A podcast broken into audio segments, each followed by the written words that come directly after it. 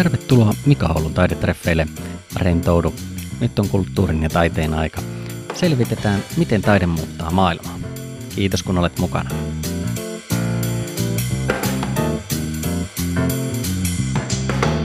Tällä kertaa taidetreffeillä on vieraana palkittu kuvataidekriitikko, joka sai Pohjois-Pohjanmaan ja Kainuun taidepalkinnon 2022 hänen ansioistaan kuvataidekriitikkona. Hän on myös valmistunut Kuvataideakatemiasta kuvataiteilijaksi. Vieraana on kuvataiteen sulava sanainen tulkitsija Leena Kangas. Lämpimästi tervetuloa. Kiitoksia. Miten päädyit työskentelemään kuvataiteen pariin ja minkälaiset ovat sinun ensimmäiset kokemukset kuvataiteesta, maalaamisesta ja piirtämisestä? Hmm. No, öö, nyt pitää mennä aika paljon ajassa taaksepäin. Tota, mm, mä oon siis semmoiseen varhaiseen teini-ikään ehkä pitää tässä niin kuin mennä, että mä mm, silloin niin kuin, miten mä nyt sanoisin, mä ehkä niin kuin enemmän lähtisin siitä kysymyksestä, että miten, miten niin kuin taiteen parissa, koska silloin niin kuin teini-ikäisenä sitä ehkä vähän niin kuin hakikin sitä, että mikä se on se oma väline. Ei se kuvataide nimenomaan ollut se just se ainoa mahdollisuus, että mä olin niin kuin, mm, silloin sanotaanko yläasteikäisenä, lukioikäisenä olin hirveä niin kuin filmifriikki, elokuvafriikki ja äm, tota, no sehän on, siis mä oon semmoista ikäluokkaa, että mä oon ollut niin kuin, teini tuossa 70-luvun lopussa, 80, 1970-luvun lopussa, 80-luvun vaihteessa. Ja se oli hyvin erilaista aikaa niin kuin kaiken, esimerkiksi tarjonnan suhteen, että eihän ollut mitään nettiä ja kaikki sellainen kaupallinenkin elokuvatarjonta oli ehkä vähäisempää, että hirveän isossa osassa täällä Oulussa, siis mä oon Oulussa syntynyt ja kasvanut, niin oli Oulun elokuvakeskus ja sitten nämä Suomen elokuvaarkiston näytökset. Ja, mm, mutta jotenkin mä ehkä koin, että se elokuva opiskeleminen on niin jotenkin ö, vähän niin kuin, jotenkin vähän kaukana siitä, mitä itse voisi niin kuin ajatella mahdolliseksi siinä maailmassa. Mm, niin tota, sitten se niin kuin kuvataiteen pariin oli niin kuin helpompi. Mä ajattelin sitä ehkä vähän semmoisena, että mä, mä ö, opettelen sellaisia kuvataiteen asioita, e, että niitä on tärkeää opetella ja sitten voi valita niin kuin muita. Sitä, sillä tavalla, että mä kävin täällä niin kuin vaikka piirtämässä tuolla, ää, se oli silloin Oulun työväenopisto, nykyinen Oulu-opisto kai on nimi, niin elävää mallia ja tämmöistä. Ja sitten mm, tota, heti kun mä olin päässyt niin kuin ylioppilaaksi keväällä 81, niin mä muutin Helsinkiin ja sitten mä menin vapaaseen taidekouluun e, opiskelemaan niin kuin piirtämistä ja maalaamista ensin avoimelle tasolle ja sitten siitä ammatilliselle tasolle kahdeksi vuodeksi ja sitten sit pyrin kuvataideakatemiaan. Tavallaan niin kuin se se tuli sitten, mä jäin niin kuin siihen. Oliko se kuitenkin sulle selvää silloin ihan niin kuin pienestä pitää, että sä haluat sitten taiteiden parissa toimia tai taiteiden kyllä se, parissa? Kyllä se oli niin kuin jotenkin aika varhain semmoinen halu.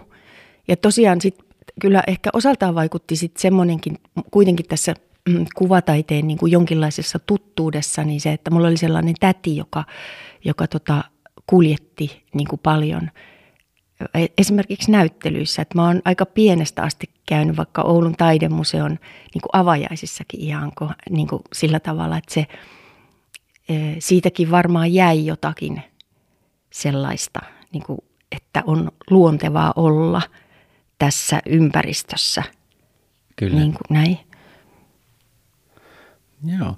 Miten sitten, missä kohtaa nämä kriitikohommat alkoi tulemaan mukaan? No sehän on sitten paljon myöhäisemmässä vaiheessa, että on kyllä ollut ihan jo oikeastaan sanotaanko pitkälti aikuinen, jos, jos niin voi sanoa, että siis että jos mä oon niin valmistunut Kuvataideakatemiasta keväällä 88, 1988, niin kriitikkona mä oon niin ekat jutut tehnyt vuonna 2006. Eli se on sitten erilainen jotenkin kuvio. Kyllä. No mikä siihen innotti? Öö, hmm. No mm, mä oon ehkä niin kuin aika monestikin sanonut, kun tuosta on kysytty, niin sillä tavalla, että yksi iso syy oli se, että, että niin kuin jollakin tavalla otti päähän tai se, semmoinen, että kuvataiteilijana niin hirveästi joutuu odottamaan aina asioita, odottamaan päätöksiä ja odottamaan sitä, että joku huomaisi ja, ja sanoisi jotakin. Ja se on niin kuin semmoista, itse asiassa niin kuin taiteilijan niin kuin elämä on semmoista jatkuvaa odottamisen ja jotenkin optimistisen odottamisen uudelleen virittämistä. Ja sitten tulee aina eitä ja näin ja näin. Sitten vaan uudestaan pitää niin kuin, alkaa odottaa jotakin seuraavaa, niin kuin jotain mahdollisuutta, näyttelymahdollisuutta, apurahaa tai niin edelleen. Ja sitten tota, tuli sellainen, että haluan jotenkin ottaa tilaa haltuun sillä tavalla, että mä rupean kirjoittamaan itse. Ja sitten siinä oli myös semmoisia niin kuin ehkä sattumaa tai joku sopivanlainen ajoitus tai jotakin. Ja sain yhdeltä ystävältäni kuulla, että Kalevaan tarvittaisiin kriitikoita tai kriitikkoa mm, ja, ja päätin kysyä. Ja si- siitä se lähti vähitellen piti koejuttua tai näytejuttua kirjoittaa ja eikä se siitä heti, heti alkanut. Siinä oli semmoinen muutaman kuukauden viive, enkä mä tiennyt, että, että tapahtuuko tässä mitään, mutta sitten oli semmoinen ilmeisesti vähän niin kuin hätätilanne, että tarvittiin joku ihminen yhteen lehdistötilaisuuteen ja sitten mulle soitettiin siitä. Kyllä. No se on ollut varmasti onni molemmille sitten, kun olet siinä hommassa viihtynyt pitkään. Ja... Mm, no, niin. Tota, olet sanonut, että olet havaintolähtöinen kriitikko. Mitä se tarkoittaa?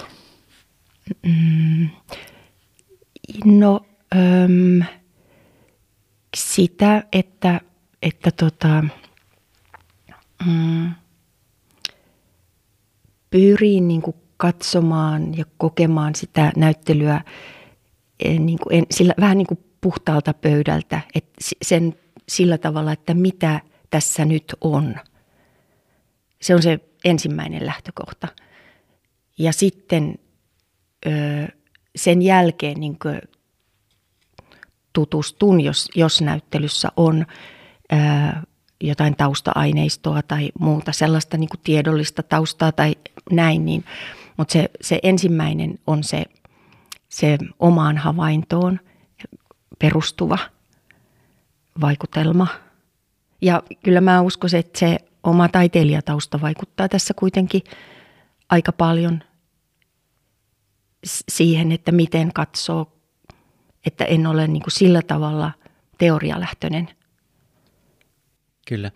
onko se sitten kuitenkaan aina mahdollista, että tehdä ensimmäisenä niitä havaintoja, että kuitenkin on varmasti tota, taiteilijat osittain tuttuja ja tietää etukäteen paljon ja saa mm-hmm. sitä tietoa monta kautta, niin onko se aina mm. mahdollista olla niin en, en, ensin tehdä niitä havaintoja? No joo, pitää, tota, äh, totta kai on paljon sitä, että tietää jo, tietää aiempaa ja niin kuin taiteilijan tekemistä ja voi tietää pitkältäkin ajalta, mutta kuitenkin siinä tilanteessa – Kyllä. Mutta eihän sitä aiempaa tietoa tietenkään voi eikä tarvikaan niin kuin unohtaa. Ei, ei tietenkään, kyllä. Tota, miten tuo taiteilijatausta sitten auttaa sinua kriitikkona toimimisessa? Mm, no, äh, mitenköhän? No, no ainakin ajattelen, että pystyn sellaisia niin kuin jotenkin te- tekemisen prosesseja tunnistamaan ja mm, ja jos vaikka nyt e- erityisesti vaikka maalaamisesta puhutaan, mikä on mulle niin kuin ehkä se välineenä tutuin, niin myös sellaisia niin kuin ihan materiaaleihin ja, ja sillä tavalla siihen tekemisen teknisenkin juttuihin liittyviä asioita.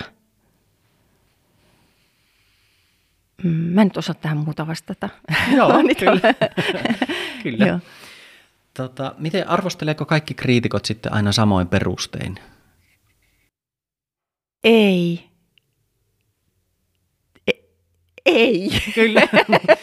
Koska tota, ää, kritiikkihän on kuitenkin mm, myös sellainen subjektiivinen kirjoittamisen laji. Ja siinä täytyy olla se sellainen kriitikon oma kokemus mukana. Sehän ei voi olla vaan niin kuin vaikka faktojen toistamista tai ti- tiedotteen faktojen toistamista, niin jo, jokaisellahan se kokemus on sitten omansa. Mm. Niin, Mi- kyllä. Niin. Onko kriittisyys kriitikon asenne vai kritiikin ominaisuus? Olipa vaikea kysymys. Oh, Otappa nyt. Nyt en mä osaa tuohon yleisesti vastata ollenkaan. Niin kuin, O- aa, omalta kohdalta. O- omalta kohdaltani. Öm, mm, mä mietin, o- kriittinen asenne. Ehkä se omalta kohdalta, vaikka on niin, että ää, ehkä niin kuin kiinnostaa erilaiset lähestymistavat ja erilaiset mahdollisuudet ajatella asioita. Ja myös ö, sellainen, että mm, niin kuin, mä sanoisin, löytää ilmaisua, tavallaan vähän niin kuin kääntää toiselle kielelle esimerkiksi sitä visuaalista, kääntää sanalliseksi. Sellainen, ö, ehkä itsellä on semmoinen,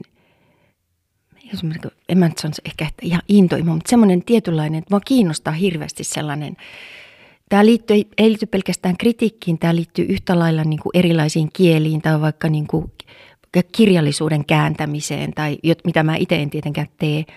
Mutta minusta se on niin ihmeellinen asia, että äh, miten voidaan äh, siirtää niin kuin kieleltä toiselle tavallaan välittää ajatuksia tai jotain, mm, vaikka vaihtaa sitä välinettä siinä välissä. Kyllä. Mä muuten huomasin, mä oon kirjoittanut semmoisen ensimmäiseen ystäväni kirjaa varmaan seitsemänvuotiaana. Mä vielä tarkistin sen, se on mulla hyllyssä. Niin e, e, se kysymys, miksi haluan isona, niin mä oon kirjoittanut tulkiksi. Aivan. Ja mä ajattelen, että, että ihan vähän e, niin kuin sitä ehkä on myös kriitikon työssä. Kyllä. Tilaa kanavan ilmoitukset, jotta tiedät, kun uusi jakso ilmestyy. Seuraa myös Instagramissa at Mika Oulu. Rentoudu. Nyt on kulttuurin ja taiteen aika. Kuinka paljon katsot jotain teoksia, käyt näyttelyissä, niin näet siellä jotain semmoista, mikä on, on semmoista hiljasta tietoa, mitä et osaa enää sitten sanottaa. Onko, onko semmoista? Tuleeko semmoisia, että on, on niinku semmoisia asioita, näet niistä teoksista, mitkä on mielenkiintoisia, mutta niitä ei, niitä ei vaan saa sanoiksi laitettua? Onhan niitä. Ja sitten oikeastaan joskus tajuaa sen, että kun aikataulut on kuitenkin, kun mä oon tämmöistä päivälehtikritiikkiä kirjoitan, niin ne aikataulut on aika nopeat. Et usein se menee niin, että jos mä mm, yhtenä päivänä käyn katsomassa näyttelyn, niin mä seuraavana päivänä kirjoitan. Ja joskus mä tiedän sen, että mä en, e, mä en ole ehtinyt, mä en saanut jostakin asiasta kiinni. Että tää aika, että joku on, joku jää sillä tavalla ää, niin kuin sanoittamatta. Mä tiedän, että se on se asia, mutta mä en pysty sitä vielä ää, niin kuin tässä ajassa, tä, niin kuin mikä on käytettävissä, niin mä en saa sitä siitä kiinni. Niin, kyllä. Mm. Siinä on kuitenkin tulee myöskin sitten nämä aikarajoitukset ja muut, että kun tekee tämmöistä, että ei sitä saa pohdiskella kuukausikaupalla, Niin, että joo. se joutuu tekemään vähän nopeammalla tempolla. Kyllä. Et, että mm, näin on. No minkälaista se taide, taidekriitikon työ sitten on? Minkälainen on, on sun taidekriitikkopäivä tai tämmöinen keskivertopäivä, jos semmoista mm. voisi kuvailla, että taidekriitikkona? No mullahan tämä viikko on silleen vähän jakautunut, kun mä tosiaan olen myös kuvataiteilija ja mä, niin, niin, että näitä asioita pystyisi tekemään niin kuin kumpaakin, niin mulla on aika selkeä semmoinen ajanjako. Ja loppuviikkoon painottuu tämä kriitikon homma. Ja usein se liittyy ihan myös näihin niin kuin vaikka gallerioiden aukioloaikoihinkin, että galleriathan on maanantaisin ja tiistaisin kiinni, että se on turha niin kuin silloin niiden ovia kolkutella. E, niin, ja sitten taas niin kuin deadlineit on perjantaina seuraavaa sunnuntaita varten, niin ne on yleensä niin kuin, no sillä välillä keskiviikosta perjantaihin on tämä mun kriitikon työ. Ja mm, mielellään teen niin, että yhtenä päivänä käyn katsomassa näyttelyn tai näyttelyt. Mahdollisesti samana päivänä käsittelen jo kuvia, mutta yritän järjestää niin, että mun ei samana päivänä tarvitse kirjoittaa, vaan että voi olla niin kuin yön yli se asia rauhassa ja sitten kirjoitan. Ja mä en oikeasti mä en hirveästi etukäteen yritä miettiä mitään. Niin kuin mä, se asia saa olla, että varsinaisesti mietin vasta kun mä kirjoitan. Mä tiedän, että niin kuin aivot käsittelee ja työstää sitä, mutta tota, se niin kuin on parempi niin, että ei liikaa sorvaa sitä valmiiksi, edes ajatuksia ennen sitä varsinaista kirjoittamista. Niin, kyllä. Ja oh, mitä mä tuohon sanoisin? Mä oon ehkä tässä viime vuosina äm, jotenkin mä oon ruvennut käyttämään enemmän aikaa. Mä olin jossakin vaiheessa silleen niin kuin, mm, to, tosi tiukkaan aikatauluun pusersin sen itselleni. Ja se meni melkoisessa niin kuin adrenaliini piikissäkin oikeasti kirjoitti, kun tie, oli niin kuin, siis to, tosi, tosi kirjalla aikataululla. Mutta sitten mä ajattelin sitä, että kun kertyy enemmän rutiinia myös itselle tässä hommassa, niin siis rutiinissa on myös vaaransa. Ja mä halusin, että, että, että siinä sen kirjoittamisen ympärillä on enemmän löysää. Että mä voin tota, ää, jotenkin enemmän perehtyä asioihin.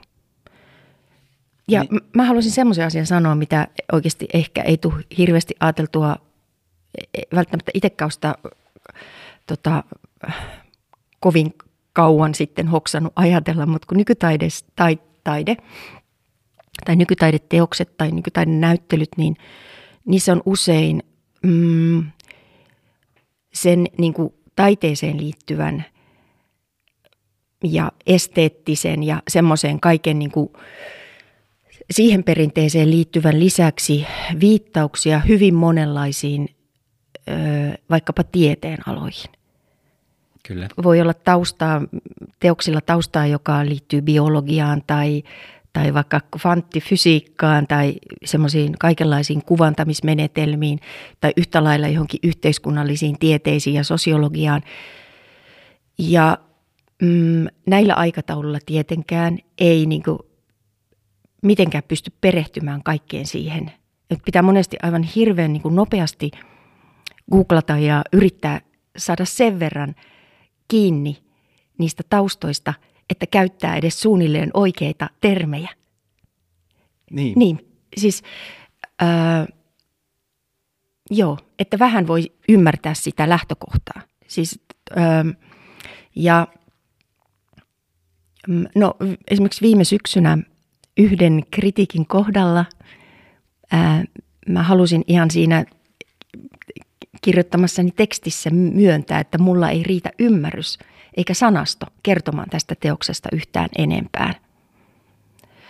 Öm, joo.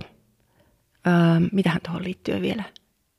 Niin, että sitten kun on niin semmoinen, jos on semmoinen niin kuin, mm, taustateoksella – joka liikkuu sellaisella alueella, joka on itselle niin kuin outoa, niin silloin pitää enempi, pitää vähän niin kuin reunoista kiinni. Vähän niin kuin olisi luistelukentällä ja pitää niin kuin sitä kaukalon reunasta, koska ei voi lähteä irrottelemaan jonnekin, sillä eksyy vaikka väärin sanoihin. sellaisia, jotka on alan asiantuntijoiden mielestä ihan vääriä ilmaisuja tälle asialle. Ja sitten kun on joku semmoinen tutumpi juttu, tai vaikka esimerkiksi just äm, maalaustaiteen johonkin perinteisiin liittyvä asia, ja ne on itselle sillä tavalla sellaisia, sellaisia niin kuin tutumpia kuvioita, niin sitten voi päästä irti ja irrotella. Että semmoista tasapainoilua siinä on. Kyllä. Mutta aika paljon taustatyötäkin joutuu sitten tekemään. Kyllä, kyllä, joo. Että se ei ole ihan Kyllä, vaan joo. suoraan, että käydään katsomassa näyttelyä se on mm. siinä ja sitten kirjoitellaan se seuraavana joo. päivänä. Että sitä Kyllä. joutuu tutkimaan ja miettimään sitten, että mitä, mitä niissä taideteoksissa on ja mikä siellä on intentioita ja tämmöisiä. Joo, kyllä aika paljon. Ja sitten juuri mun mielestä se niin kuin sana, sanoihinkin tai sanastoon liittyvät asiat, että ne on niin kuin, öö, oikein tai sillä tavalla, kuin itse haluaa, että ne on. Niin kuin, koska mm, varsinkin nykyaikana sanathan kantaa kauheasti niin kuin merkityksiä myös. Ne voi, ne voi ää, jos on huolimaton, niin niillä voi viitata aivan väärin asioihin. Niin, ja kyllä, ja kyllä varmasti on niin kuin taidekriitikollakin hirveästi valtaa siinä, että mitä sanoja käyttää, että jos käyttää jostakin sanoja installaatio, niin silläkin jo tekee sitten jotakin niin, merkityksiä kyllä. siihen. Joo, enemmän niin ehkä ajattelen myös, että semmoisia sanoja, mitkä liittyy tämmöisiin vaikka äm, mm, niin kuin sukupuolen tai, tai ää, muunlaisen identiteetin kysymyksiin esimerkiksi. Kyllä, kyllä, että osaa käyttää oikeita termejä. Niin. Joo. Miten, minkälaista sitten on se taideteoksen niin kuin se varsinainen tarkastelu, että mitä siinä huomioit? Minkälaisia asioita? Onko sulla joku tietty järjestys siinä, että miten sä etenet vai mitä sä katsot siinä? Mm. Ei kai mulla. E, ehkä aika perinteinen järjestys usein. että tota, mutta ensin mä katselen ilman, katselen vain ilman tota, papereita tai, tai teostietoja. Kyllä. Ja sitten tota, toinen, toinen kierros niin sillä tavalla, että alkaa katsoa, että mitä tässä on ja minkälainen nimi, mitä materiaaleja ja niin edespäin. Kyllä.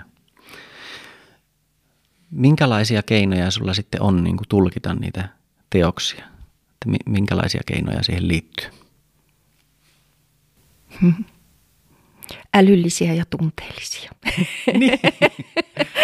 että, että tota, no toi on vähän leikkimielisesti vastattu, mutta tietysti sekä ajatellen että myös sen, sen kokemuksen kautta.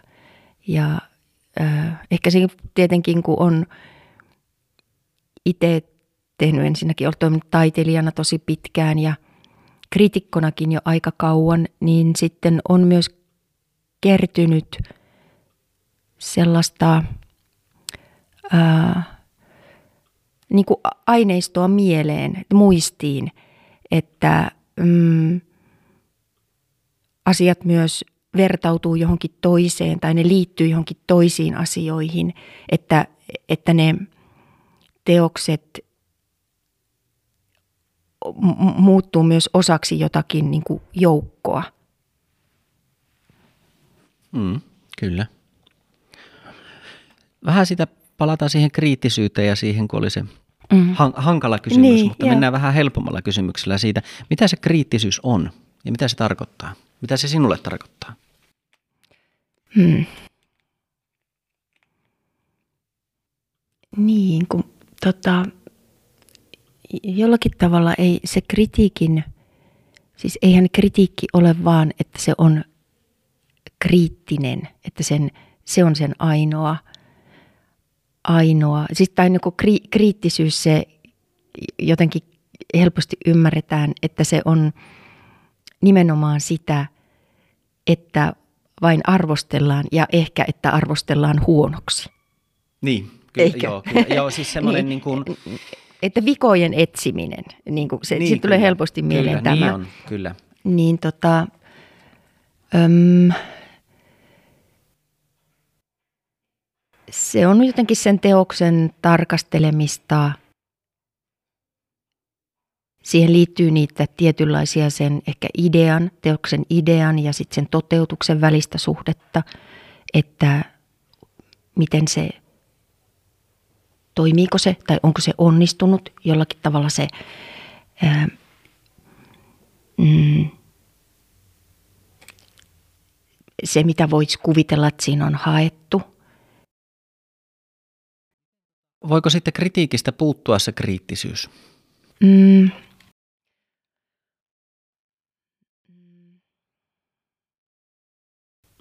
voiko vai saako? No sekä että oikeastaan, niin. niin tota, voi, voi puuttua ja ehkä, ehkä joskus puuttuukin. Ja, um, mutta onko se hyvä, niin, niin ehkä ei. Mutta mm, toisaalta mä itse, siis kritiikkihan on muuttunut ainakin täällä Suomessa. Siis mä, en, mä en tiedä, on, on toisissa maissa erilaisia käytäntöjä, ehkä tässä esimerkiksi vaikka Britanniassa, mutta ää, viime vuosina tai vuosikymmeninä, että, että on ehkä kuljettu pois sellaisesta ää, kauhean jyrkästä ää, tai mustavalkoisesta ää, ja vähän niin kuin melkein tuomitsevastakin ää, kritiikkitavasta.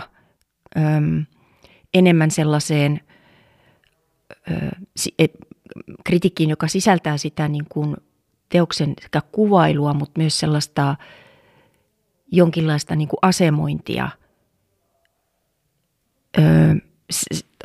osaksi mm, niin kuin sitä muuta vaikkapa nyt kuvataiteen kenttää tai näin. Että sit se, sellainen niin kuin ehkä, että se, mä tiedän, että on ihmisiä, jotka hirveästi kaipaavat sitä sellaista aikaa, kun oli tällaisia kriitikoita, jotka jyrähtivät, että tämä on täysin, tämä on paskaa ja, ja tämä on loistavaa ja niin edelleen. Mä itse en kuitenkaan kaipaa sitä, koska mun mielestä niin kuin koska siinä niin korostuu jotenkin sellainen kriitikon asema jonkinlaisena ylituomarina, jota sitten uskotaan, niin kuin se olisi joku totuuden sana. Ja lisäksi mun mielestä sellainen vähän niin kuin ylläpitää sellaisia niin kuin tähtiasetelmia – Siis luo sellaisia, niin kuin, että on tähtitaiteilijoita, mutta tavallaan, että on myös tähtikriitikoita. Ja mä ajattelin kuitenkin, että niin kuin taiteen tai kuvataiteen kenttä, se on niin, ää, niin kuin moninainen nykyään. Ja erilaisia välineitäkin on esimerkiksi tekemisen välineitä ja niiden sekoituksia on niin paljon, että mm, jotenkin sellainen vähän erilainen tarkastelutapa – toimii tässä ajassa paremmin. Niin, kyllä. Erittäin hyvin sanottu. Kenelle se kriitikko sitten on vastuussa? Mm-hmm. No, ehkä kriitikko on eniten vastuussa yleisölle. Ja niin. Usein voi kokea, että on vastuussa myös taiteilijalle, sille jonka teoksesta esimerkiksi kirjoittaa, mutta – mm, ei se ole se pääasia. Ei kriitikko kirjoita taiteilija varten kuitenkaan, vaan sille muulle yleisölle. Niin, kyllä. Tulkitsee teoksia yleisölle. Mennään siihen yleisöönkin vielä, mutta miten, sitten pitääkö sen kritiikin olla perusteltua ja objektiivista? Vähän tuossa viittasitkin mm. näihin asioihin, mutta... No mm, perusteltua sen pitää olla, mutta se on myös subjektiivista. Et ei voi vaan heittää jotain ö, asioita, varsinkaan kovin rajuja asioita, ja sitten olla selvittämättä yhtään sitä, että miksi. Erityisesti ehkä niin kuin sellaiset kielteiset asiat pitää jollakin tavalla perustella. Se on tietenkin vähän vaikeatakin tämmöisessä, kun on vähän vaikka merkkimäärä tiukka, niin tota, kovin pitkiä perustelukaaria ei pysty selvittämään. M- mutta Joo, että ei, se, ei kritiikki ei ole vaan sellaista niin kuin mieli, omien mielipiteiden heittelyä kuitenkaan. Kyllä. Miten pitääkö se kritiikki olla sitten oikeudenmukaista? No se oikeudenmukaisuus on ää, varmasti aika, tota, mikä on oikeudenmukaista. Mä ehkä ajattelin tuossa, että siis kritiikki on kuitenkin vähän niin kuin oman tunnon asia kriitikolle. Sen pitää olla niin kuin, äm, itselle ainakin koen, että sen, sen pitää olla niin kuin mun oman oikeudentajun mukaista. Mä en, tässä asiassa ei voi olla ehkä sellaista yleistä oikeudenmukaisuutta, joka olisi kaikkien mielestä oikeudenmukaista juuri tässä kohdassa. Mutta sillä, sillä tavalla, että se on niin kuin mun mielestä, kun mä sen kirjoitan, niin se on jossakin suhteessa niin kuin oikeudenmukaista. Kyllä. Voiko sitten tulkinta olla hyvä, mutta väärä? Mm, voi, varmasti. Mm.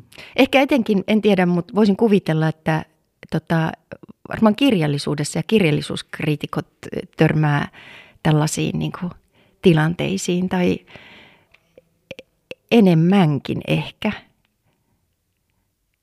Koska kirjallisuudesta niin paljon tulkitaan siis sillä tavalla laajempia vaikka tarinan kaaria ja, ja sitten jotain tämmöisiä niin kuin, ää, symboliikkaa tai historiaan liittymistä monella tavalla, niin sitten voikin olla, että se ää, asiat avautuvatkin tota, vasta vähän niin kuin viiveellä ja hitaasti. Niin, ja on ehtinyt jo tulkita jollakin tavalla ja vaikka kirjoittaakin jo jollakin tavalla ja tajuaa myöhemmin, että ai, en ymmärtänytkään tätä kohtaa ollenkaan, että nyt vasta tiedän niin kuin näin, että kyllä voi. Niin, onhan se tosiaan myöskin varmasti sekin vaikuttaa, että jos se kriitikon sitten pohjatiedot on tosiaan virheelliset tai niissä on sitten puutteita mm. tai on ymmärtänyt jotakin sitä teoksen taustoista olennaisesti mm. väärin, niin silloinkinhan se voi olla sitten hyvä tulkinta, mutta ehkä, ehkä väärä, ja onko se väärä, milloin niin, se on niin, väärä kyllä, sitten, joo, että, näin on, joo. Tarviko mm. kriitiko olla aina oikeassa? Ei tarvitse, eikä voikaan. Ja siis kun mm, ja todellakin kriitikko voi olla väärässä. Se on ihmisten todellakin syytä muistaa, että voi reilusti olla eri mieltä. kriitikko sanoi noin, mutta on kyllä ihan tyhmä. En ajattele samalla tavalla. Kyllä. Eli pitää muistaa, että sekin on vain yhden henkilön sitten mielipide. Mm, tota, jollakin tavalla ehkä valistunut mielipide, niin, kyllä, mutta, kyllä, kyllä. mutta silti se voi olla väärä tai, tai jotenkin niin kuin suppea ja, ja jotenkin vähän vinksahtanut. Mm. Mm. Pitääkö kriitikon palauta sitten olla rehellistä ja sensuroimatonta? Että jos ajatellaan, että nykyisin kun kirjoitetaan varsinkin pienemmillä paikkakunnilla – tietenkin jos ajatellaan jotakin suurkaupunkeja, niin se, ne voi erota ehkä vähän, että millä lailla siellä voi kirjoittaa, mutta sitten jos on niin kuin pienempiä kaupunkeja tai varsinkin mm. kyliä tai tämmöistä, niin miten se, kuinka päästään siihen, että voidaan kirjoittaa täysin sensuroimatonta ja onko se tarpeellista? Joo, onhan toi aika vaikea kysymys. Suomikin on aika pieni maa ja, ja sitten yksittäiset kaupungit vielä tässä niin kuin näin, että mm, en mä tiedä, on, on se musta vaikeaa. Kyllä mä myönnän sen, koska tota, tuntee niin paljon ihmisiä myös ja varmasti niin kuin Suomessa minkä tahansa taiteen alueella, niin ne, jotka sen piirissä toimii, niin aika pitkälle tuntevat toisiansa, sille ei voi, sitä, sitä ei voi niin kuin välttää, niin sitten että miten erottaa sen niin kuin jonkun mm, ihmisen tunteminen ja sitten nämä tämä teokset tässä ja mm, ehkä se on vähän semmoista rimpuilua. Niin. Ja, niin, niin. ja vaikuttajatahojakin on varmasti monta myöskin. Vaikuttaa varmasti sekin, että lehden linja, että halutaanko sinne kovin kärkkäitä juttuja nykyisin, Niin, että joo. tota, karkottaako Joo. se lukijoita ja tämmöisiäkin asioita. Ja aikaisemmin kun käytiin ää, kahvilla sinun Niin, kanssa, niin. niin tuli myöskin tämmöinen ilmi, että esimerkiksi nettiin kun tehdään erilaisia juttuja, mikä oli hyvin mielenkiintoinen tieto, Mm. että, että sitä voidaan muokata sitten, tie- tai no luonnollisestikin, ja tehdään niistä otsikoista erilaisia, että siihenkään välttämättä ei pääse sitten itse edes kriitikkona vaikuttamaan. Ei, ei, joo, joo nettiin niin tota, otsikot muutetaan, että se, se ei, ne ei mene niin omasta kädestä, koska netissä tarvii olla ilmeisesti sellaisia vähän niin kuin vetävämpiä niin kuin otsikoita, jotka ho- houkuttavat Klikkaamaan. klikkaamaan. Joo, näin. Kyllä. Mutta tota, mä itsestäni sanon, että mähän on sillä lailla, öö, voisi sanoa, että mä oon aika peruskiltti ja ymmärtäväinen.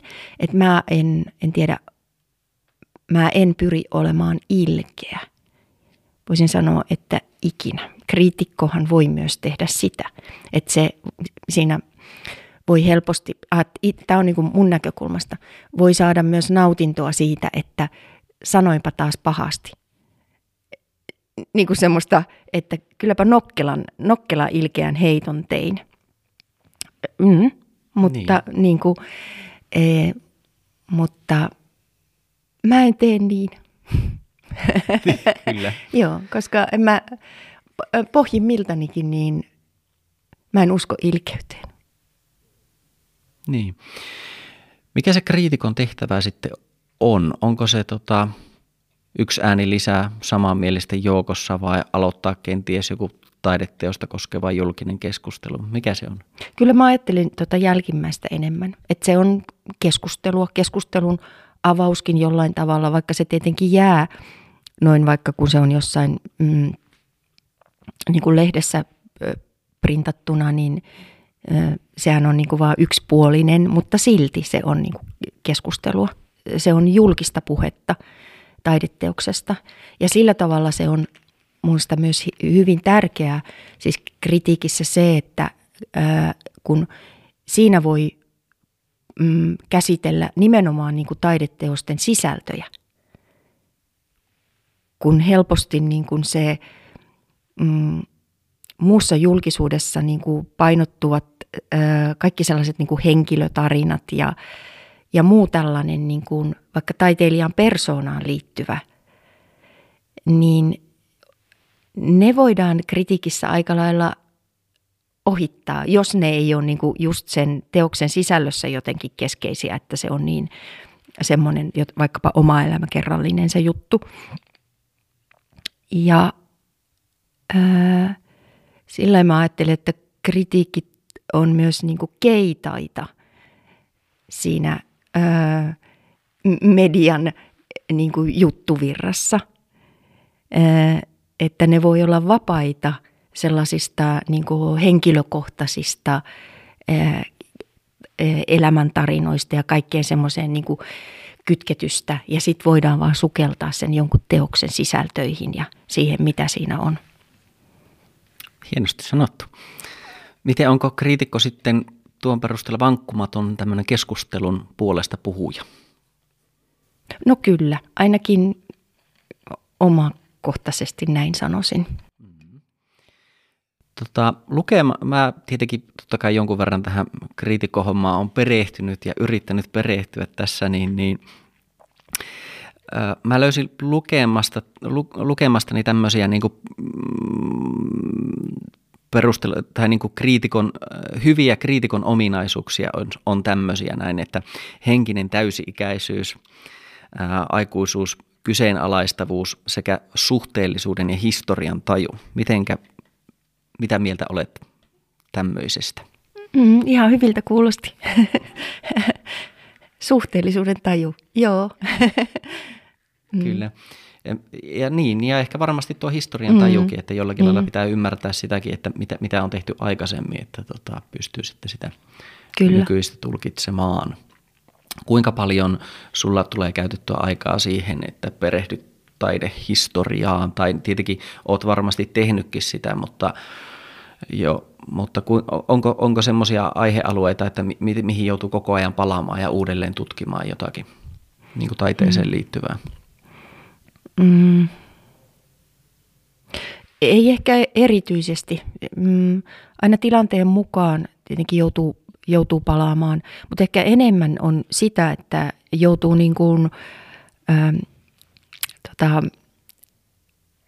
vähän niin kuin ähm, kurottamaan eteenpäin, siis koska tulee niin paljon myös kaikenlaista – ähm, uudenlaista. Siis mäkin on tämmöisen, mä esimerkiksi itse olen opiskellut taiteilijaksi 1980-luvulla ja vielä niin kuin aika semmoisessa perinteisen, perinteisen niin kuin taidekoulutuksen mallilla.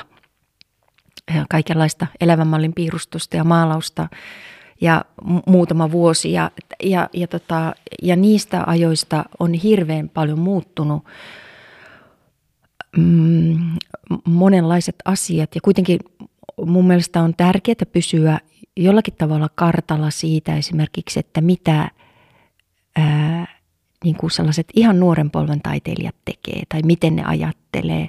Ää, on,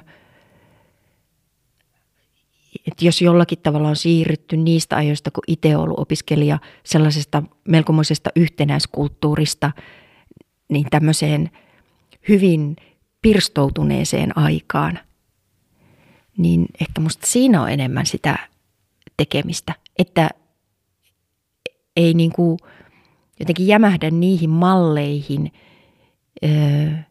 mitä itse on niin kuin oppinut joskus vuosikymmeniä sitten. Mm, kyllä. Mitkä on semmoisia hyviä kysymyksiä, mitä kriitikon tulisi esittää, kun se katsoo taideteosta tai kun se kirjoittaa? Kohtaa sitten sitä kritiikkiä?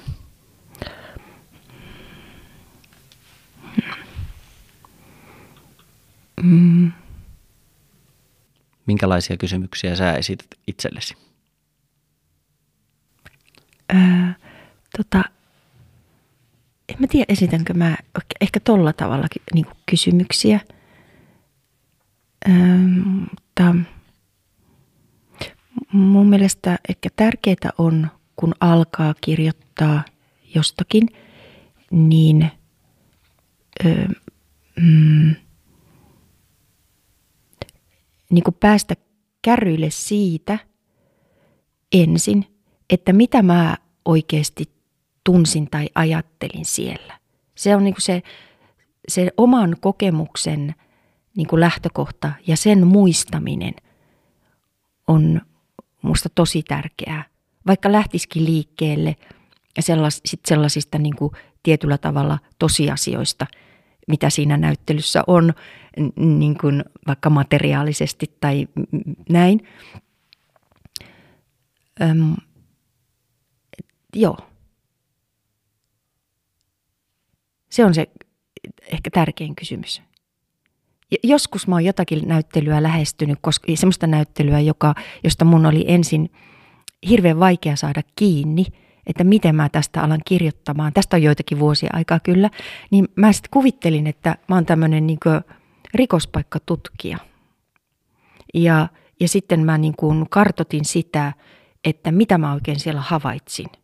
Mitä siellä oli siinä ja siinä ja minkälaisia päätelmiä tai mä tavallaan tein, mitä herätti se ja se yhdistelmä, teo, teosten yhdistelmä ja näin. Ja sitten jollakin tavalla sitten alkoi hahmottua sellainen kokonaiskuva siitä. Mielenkiintoista. Äärimmäisen mielenkiintoista. Siitähän saa sitten aivan erilaisen otteen tuota kautta niin. siihen ja sitä, että kuinka paljon siihen voi palata ja muuta. Kuinka paljon tulee palattua sitten joihinkin omiin vaikka niin kritiikkeihin ja sitten huomattua, että niissä on jotakin, mitä nyt saisi sinne vaikka enemmän tai kirjoitettua uutta kritiikkiä jostakin työstä? Öö, ei, ei sitä tolla tavalla tule ehkä hirveästi palattua kritiikkeihin, kun kuitenkin kun teen niitä aika paljon, niin jotenkin öö, sillä tavalla palailen, että jos mä oon kirjoittamassa jostakin jonkun taiteilijan näyttelystä ja mä tiedän, että mä oon kirjoittanut joitakin vuosia aikaisemmin, niin mä saatan katsoa, että mitä mä oon silloin kirjoittanut, Öö, mm, että niin kuin siinä palauttaa mieleen sellaista niin kuin, ö, muutoksen tai kehityksen kaarta, mikä on ehkä tapahtunut siinä työskentelyssä. Ja, mutta sitten joskus tapahtuu, ihan, ihan joitakin viikkoja sittenkin tapahtui kyllä niin, että mä tajusin vasta muutama viikkoa myöhemmin, kun siis tämä kritiikki oli jo ilmestynyt, että, että tota, mm, tota kohtaa mä en hoksannut, tota mä en hoksannut ajatella, että se niin kuin aukesi mulle vasta vähän niin kuin liian myöhässä, mutta sillehän ei voi mitään, semmoista sattuu. Enkä, enkä mä usko, että se on välttämättä ollut siinä kohtaa kellekään muulle mikään ongelma, mutta hoksasin vaan, että, mm. että en tota kohtaa ymmärtänyt silloin. Kyllä. Miten kritiikki vaikuttaa taiteeseen? Mm. Mä en oikeastaan tiedä. Ää, ää, tota, no miten sen kuuluisi vaikuttaa?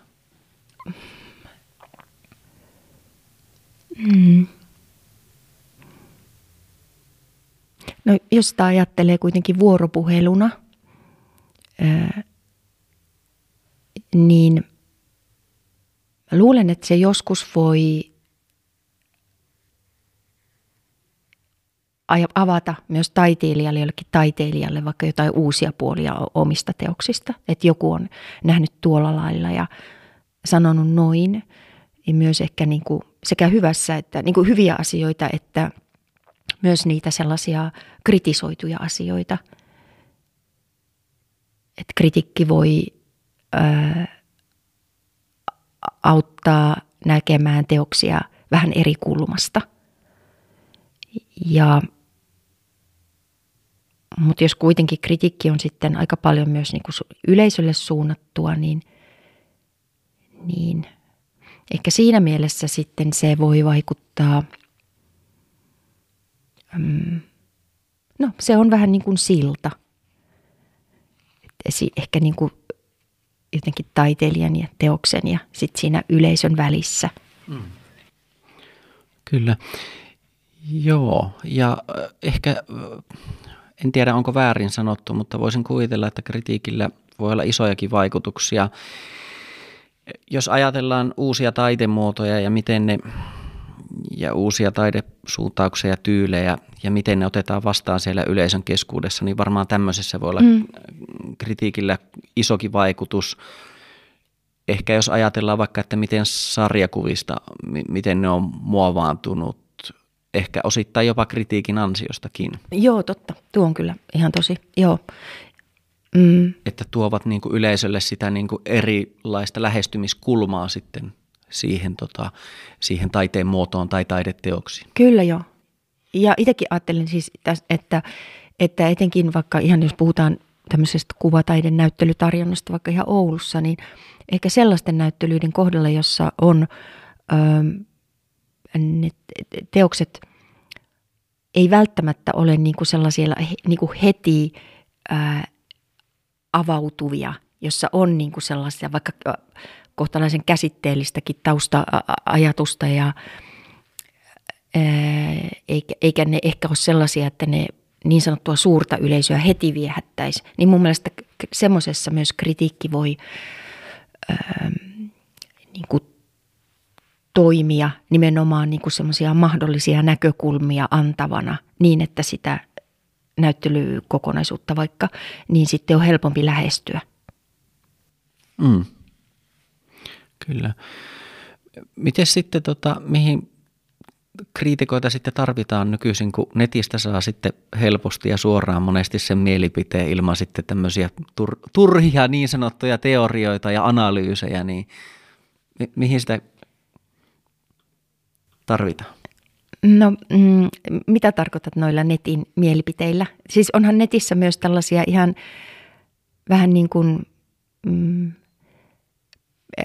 tämmöistä perinteisempääkin, siis nimellä kirjoitettua kritiikkiä, on erilaisia niin kuin kanavia siihen. Joo. Mutta tota, ehkä nyt, siis nimenomaan kun tämmöinen kritiikki on tämmöistä nimellä, omalla nimellä. Se, on niin kuin, se ei ole ainakaan nimetöntä huutelua. ja sillä tavalla, että sen pitää olla öm, siis sillä tavalla perusteltua ja sellaista, että sen voi omalla nimellä allekirjoittaa. Siinä on se niin kuin oma vastuunsa, mutta voi, sehän voi tietenkin ilmestyä tämmöisen printtimedian lisäksi myös vaikka verkossa. Mm, tai kyllä. mitä kaikkia mahdollisia tapoja onkaan, vaikka podcastinakin tai mm, eri kyllä. tavoilla. Eihän se ole niin sidottuna vaan siihen, että tämä pitää olla painettuna paperille. Kyllä. No minkälainen yleisö ja kriitikon suhde sitten tulisi olla? Äh, tota. Niin, en mä tiedä, minkälaisen tulisi olla. Tietenkin se voisi olla jossakin mielessä myös vähän vuorovaikutteista, mutta sitähän se tietenkään ei niin kovin helposti ole, ainakaan tämmöisessä niin kuin, ää, päivälehtikritiikin suhteen, mutta Mm, mutta se, se, että itse asiassa kriitikkona on saanut myös aika paljon palautetta, että kyllä se ei ole myöskään sellaista, niin kuin, että olen, kokisin, että mä oon jossakin eristettynä ja mulla ei ole mitään niin kuin, kontaktia ympäröivään maailmaan siellä, että aika paljon tässä vuosien varrella ihmiset on kommentoineet kritiikkejä, mm. mm. että siinä mielessä sitä vuorovaikutustakin on. Kyllä. Siis sekä myös niin kuin taiteilijatkin, mutta ihan, ihan lukijat on, on niin kuin aika paljon antaneet palautetta. Korosta tuota vuorovaikutusta, että sitä, sitä voisi olla ehkä vaikka enemmänkin, niin olisiko ideaa tällä lailla, että sitten sen kriitikon kanssa pääsisi keskustelemaan siitä, että, olisi, että se olisikin oikea keskustelun avaus se juttu ja sitten myöhemmin olisi joku keskustelutilaisuus, missä pääsisi keskustelemaan. Niin, mikä ettei, mutta sille sitten on vähän nämä tämmöiset ehkä niin kuin omalta kohdalta kun ajattelen, niin sitten vähän tämmöiset omatkin resurssikysymykset tässä, että mutta siis semmoista ehkä jonkinlaista vastaavaa toimintaa voisi vaikka joku taho joskus järjestää, eipä siinä mitään. Mm, mm. Kyllä. Koetko itsesi sellaiseksi kriitikoksi, joka sitten pyrkii nimenomaan tasottamaan sitä eroa sitten sen taiteen ja yleisön välillä? No kyllä, kai mä semmoinen oon. Hmm. Minä, minä arvelin näin ainakin, kun olen perehtynyt sinun, sinun tota teksteihin, että mm. olet, olet sellainen, joka hyvinkin tekee sitä. Jos kriitikon tehtävänä on sitten yhtenä tehtävänä on saada se yleisö ajattelemaan näitä taiteen kysymyksiä, niin mitä kysymyksiä haluat sitten sen yleisön esittävän ja miettimään ja pohtivan? Hmm. No Öö, enpä mä sinänsä halua mitenkään tuohon niin ohjailla. Että sehän on aina niin kuin jokainen kokee ja katsoo tavallaan ja se on ehkä kuitenkin se peruslähtökohta. Öm,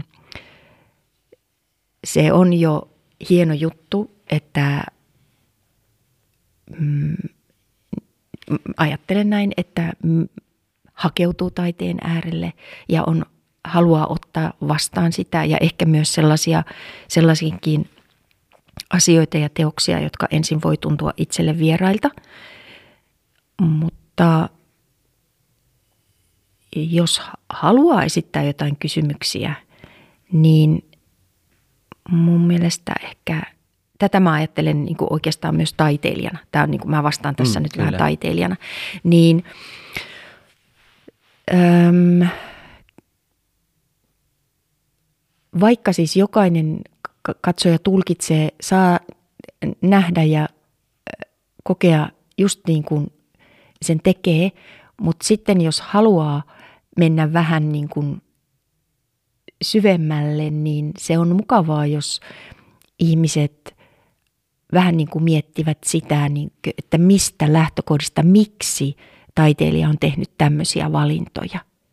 Usein jossakin näissä näyttelytiedoteteksteissä voi olla pieniä niin kuin vinkkejä siihen, että mistä voi päästä kiinni niihin syihin.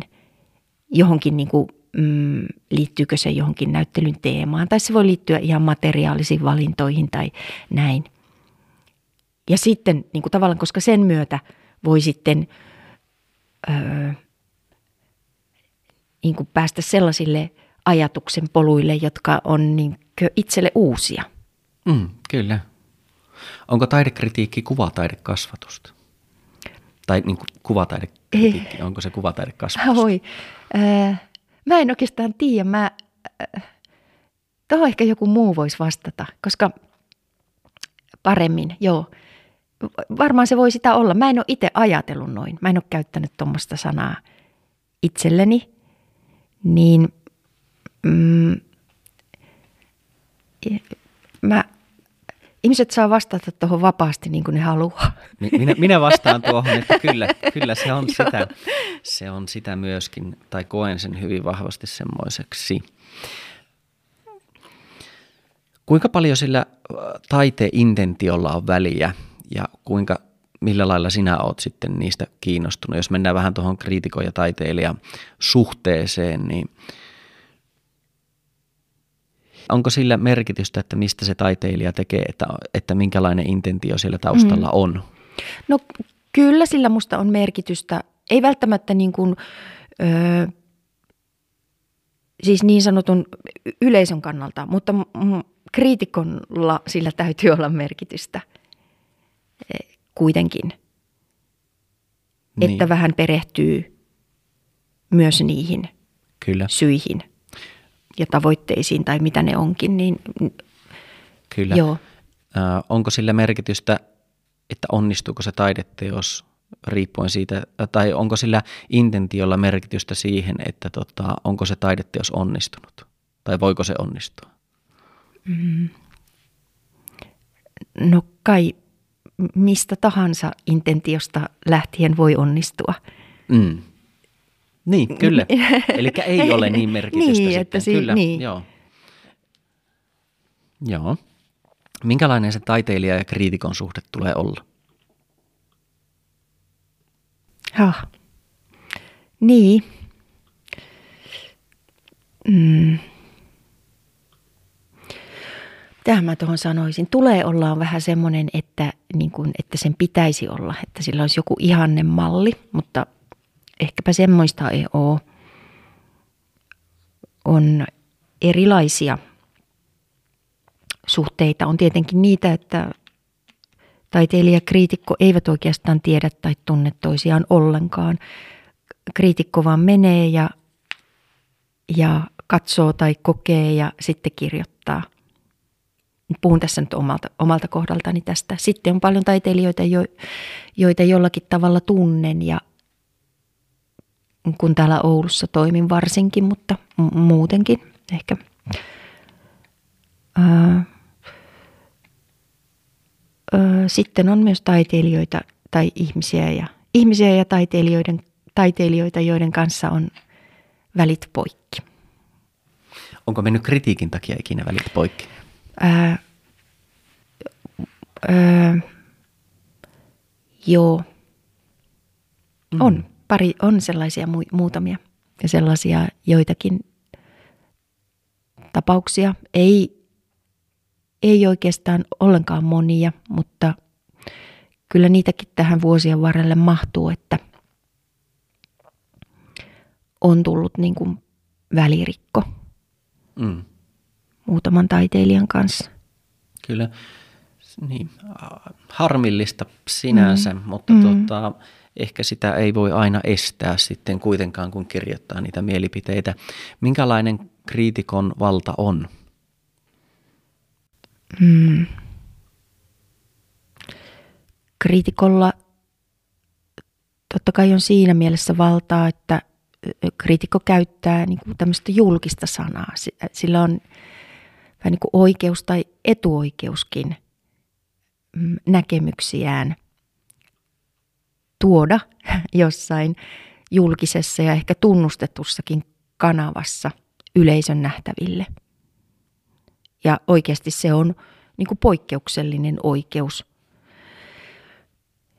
Ja mm, sen takia sen voi kokea myös tai nähdä myös valtana. Mm. Ja siitä myös kriitikon pitää olla niin tietoinen, että ei käytä sitä väärin.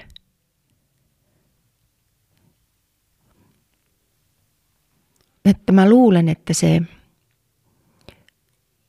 mm, joskus se kriitikon niin sanottu valta voi näyttäytyä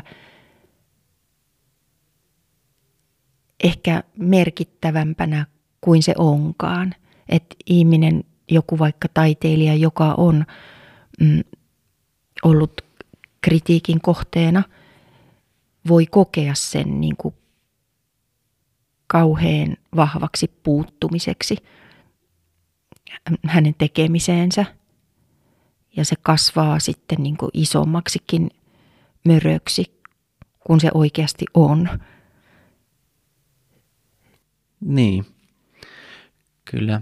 Tuohon ehkä liittyy, että kun kritiikkikin tietenkin sitten on myös altista sille kritisoinnille mm. myöskin. Ja tota, joskus sitä on sitten pidetty, että se on liian vaikea selkosta ja liian semmoista kritisoivaa myöskin. Ja sitten nykyisin taas se nähdään, että se on ehkä liian yksinkertaistettua ja sitten neutraalia. Mm. Ja jopa semmoisia väitteitä on kuullut, että monet kritiikit on enemmän nykyisin tiedotteita kuin sitten taas sen kannanottoja. Niin mitä sinä olet sitten tästä mieltä ja mitä olet mieltä kritiikin nykytilasta ja mihin suuntaan sitä pitäisi sinun mielestä viedä? Mm, no kyllähän noissa väitteissä varmasti on perääkin ja mm, itse asiassa kritiikin nykytila, öö, mä en ehkä en pysty niin kuin hirveän laajasti seuraamaan niin kuin vaikka kaikkia valtakunnallisia lehtiä, en niin, en niin, kuin niin tiedä mm, kaikesta. Mä, kritiikki kuitenkin muuttuu ja niin kuin ajassa elää. Ja oikeastaan en mä ole siitä mitenkään hirveän huolissani sen jostakin lopusta tai kuolemasta tai tota, ajattelen, että se sinnittelee ja muuttuu tässä niin kuin, ää, kaiken keskellä. Ja mä en tiedä, ehkä mä en niin kuin oman työskentelyni kannalta edes hirveästi noita kaikkia asioita mieti. Mm. Koska mä en ole tämän alan tutkija, enkä teoreetikko. Mä, oon, mä ajattelin enemmän, että mä oon tämmöinen niin ruohonjuuritason toimija ja mä teen tätä työtä. Mm, kyllä.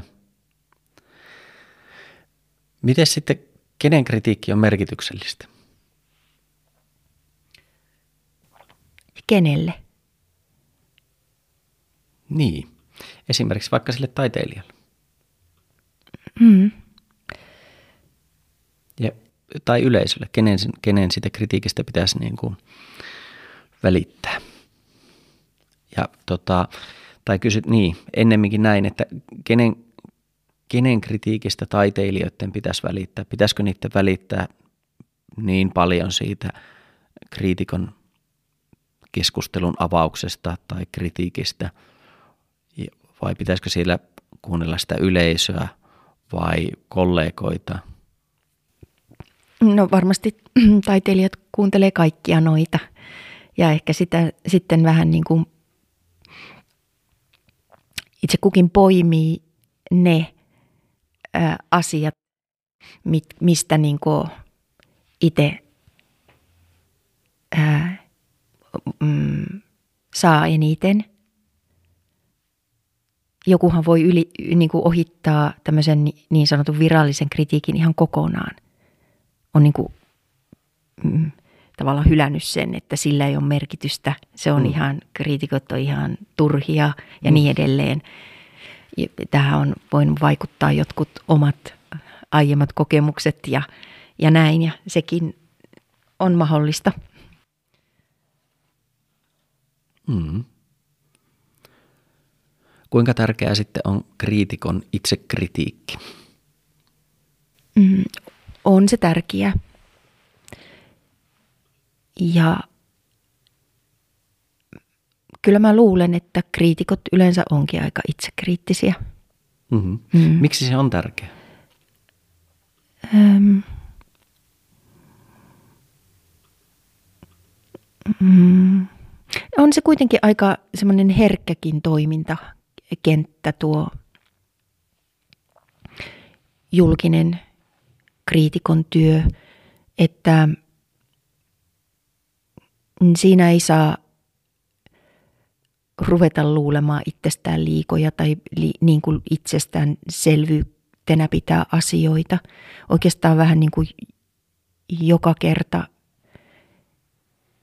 pitää kuitenkin aloittaa semmoisesta nollatilanteesta, kun alkaa kirjoittaa. Hmm. Ku, kuinka kriitikko voi välttää sitten semmoisen itsekorostukseen ja ne yhdenmukaiset näkemykset? Hmm. No se liittyy varmaan tuohon itsekritiikkiinkin ja myös sen oman toimintansa semmoiseen hmm, tarkasteluun ja, ja semmoiseen, että sillä tavalla, että pysyy niin kuin jotenkin rehellisenä sille pohjimmaiselle niin kuin myös omalle kokemukselle ja näkemykselle, mistä aiemminkin oli puhetta, että sillä tavalla, että se, ettei lähde niin semmoiseen virran matkaan jossakin vaikka tulkinnassa tai mielipiteessä, vaan muistaa sen, että mutta mitä mä tästä oikeasti ajattelen. Kyllä. Kuinka paljon sitten se palaute, mitä sä saat taiteilijoilta tai yleisöltä, niin kuinka paljon se vaikuttaa sun työhön kriitikkona? Ja millä lailla? Ja kuuluuko mm. se vaikuttaa? Öm, sellainen mm, hyvä palaute, jossa on positiivista palautetta, tietenkin se ilahduttaa kovasti, mutta öö, ja sitten voi kokea pala, niin kuin palautteen sisällöstä vähän riippuenkin, mutta voi kokea, niin kuin, että, että mä oon onnistunut jossakin tuossa kohtaa. Ja, mutta eihän sen varaan tietenkään pelkästään voi mitään rakentaa, että sitten pitää ähm, pyrkiä samaan, pyrkiä niin tavoittamaan seuraavallakin kerralla jotain tärkeää. Ja sitten jos saan negatiivista palautetta, niin mm, sen pohjalta voisit vähän miettiä, että onko tuolle palautteille perusteita, mutta jos sille on ja jos tunnistaa, että sille oikeasti on, että tuossa kohtaa mä vähän niin kuin epäonnistuin, mä en saanut kiinni koko jutusta ja niin sitten pitää miettiä sitä, että miten, mitä mä en tee, to, seura- miten mä seuraavalla kerralla toimin, että mä en tee tuota samaa virhettä tai missä kohtaa mun pitää jotenkin skarpata mm, jatkossa. Kyllä. Oletko saanut muilta kriitikoilta palautetta? Kinen. Öö, en, mutta se ehkä on tämä, en mä ainakaan nyt muista. Mm. Mutta se on tämä, että niinku, esimerkiksi täällä Oulussa meitä, vaikka niinku kuvataidekriitikoita on tällä hetkellä aika vähän. Niin, niin sillä, sillä tavalla, että ehkä se on vähän semmoisestakin syystä. Minkälainen on sitten niin Oulun kriitikkokenttä? Öö, Taidekriitikkokenttä. No en mä, en mä osaa sanoa. Mm, Kaltionhan kirjoittaa mm. aika moni, että se antaa niinku, tota, tilaa monille äänille, mikä on hyvä asia. Ja sitten Kalevassa on muilla, muilla taiteen alueilla toimivia kriitikoita sitten mm. Myöskin, että varmasti voisi enemmänkin olla. Kyllä. Niin. Miten, miten koet sitten yleensäkin suomalaisen kulttuurijournalismi, että saako se tarpeeksi jalansijaa nyt nykyisin tänä päivänä? Mm. Niin, no ehkä se on vähän sellaista, se ehkä vähän harmittaa juuri se, että, niin kuin, että painopiste on siirtynyt kauheasti niihin sellaisiin ää, henkilöjuttuihin, sellaiseen aika myyviin, isoilla henkilökuvilla niin kuin, esille tuleviin juttuihin, jossa sitten saatetaan luoda vähän sellaisia kaikenlaisia sankaritarinoita ja muita. Että ehkä mä niin kuin, se, semmoista, mikä on vähän, voisin ajatella, että ne niin kuin, vähän kaupallistakin tai näin, mutta media kamppailee toimeentulokysymysten kanssa myöskin kovasti, niin se varmaan sitä selittää, mutta öö, tykkäisin siitä, että myös ne sisällöt, jotka ei ehkä aina vaikuta niin mediaseksikkäiltä, niin saisi enemmän tilaa. Ja eikä vaan sellaiset aihepiirit esimerkiksi, jotka on jossain tämän hetken keskustelussa pinnalla. Koska on, on hirveän paljon taiteilijoita, jotka mm, työskentelee vähän niin kuin sellaisten – hmm, sanotaanko ikuisuuskysymysten kanssa, että ne, ne ei ole mitään niin kuin, mm, sellaisia nykypäivän trendiaiheita vaikka, jotka voi kätevästi niin kuin muutamaan lauseeseen tiivistää. Ja tämä on tätä keskustelua ja, ja, ja sillä niin kuin myydä sen jutun, vaan niin kuin se semmoinen tietty äm, ehkä taiteen ajattomuus – ja semmoinen työskentelyn äm, jonkinlainen hyvin ehkä sykli, niin ö, saisi enemmän tilaa. Niin, että jos joku pohtii, olisiko tästä esimerkkinä, että jos joku mm, tekee taidetta sitten vaikka sodasta tällä hetkellä ja mm. toinen sitten taas pohtii sitä, että mikä meidän elämän päämäärä on, niin niistä on helppo ajatella, että tietenkin toinen on paljon helpommin otettavissa sinne mm. uutisointiin kuin taas toinen. Niin. Onko se huono asia sitten? No jos se menee liian yksipuolisesti noin, niin kyllä se musta on no huono tai sillä tavalla se on vähän ikävä juttu. Mm. Että se on, jotenkin tuntuu, että mm, niin kuin taiteilijat olisi velvoitettuja tai kytkettyjä johonkin sellaiseen pelkästään niin kuin jonkun pinnalla olevan kommentointiin. Niin, kyllä. Mm. kyllä. Minkälaista kritiikki on niin kuin parhaimmillaan? Huh. uh, ota, kritiikki parhaimmillaan. No mm, nyt ehkä puhun tässä niin kuin lukijana tai vastaanottajana enemmänkin. Joo. Se on, se on niin kuin parempi näkökulma tähän. Öm, se on varmasti sellaista toisaalta asiantuntevaa, että siitä paistaa se, että se kirjoittaja niin tuntee tämän aihealueen jollain tavalla, tämän, tämän vaikka taiteen välineen monipuolisesti, siis sekä vähän sitä historiapuolta että sit sitä mm, nykyhetkeä ja, ja tota, niitä tekemisen tekniikoita ja kaikkea, mutta sitten se samalla on jotenkin niin kuin elämyksellinen tai että siitä välittyy myös kriitikon oma sijainti ja kokemus jollakin tavalla. Ja totta kai, että se on kirjoitettu hyvin. että se on sillä tavalla luettava. Kirjoitettu hyvin sekä siis ihan noin niin kuin tämmöisellä perinteisillä kirjoittamisen kritiikeillä, tai no sillä tavalla kriteereillä tarkoitan, niin kuin, mutta että siitä pääsee niin kuin jotenkin sisään siihen maailmaan. Sitä on mm. ilo lukea. Olisiko tommonen? Joo.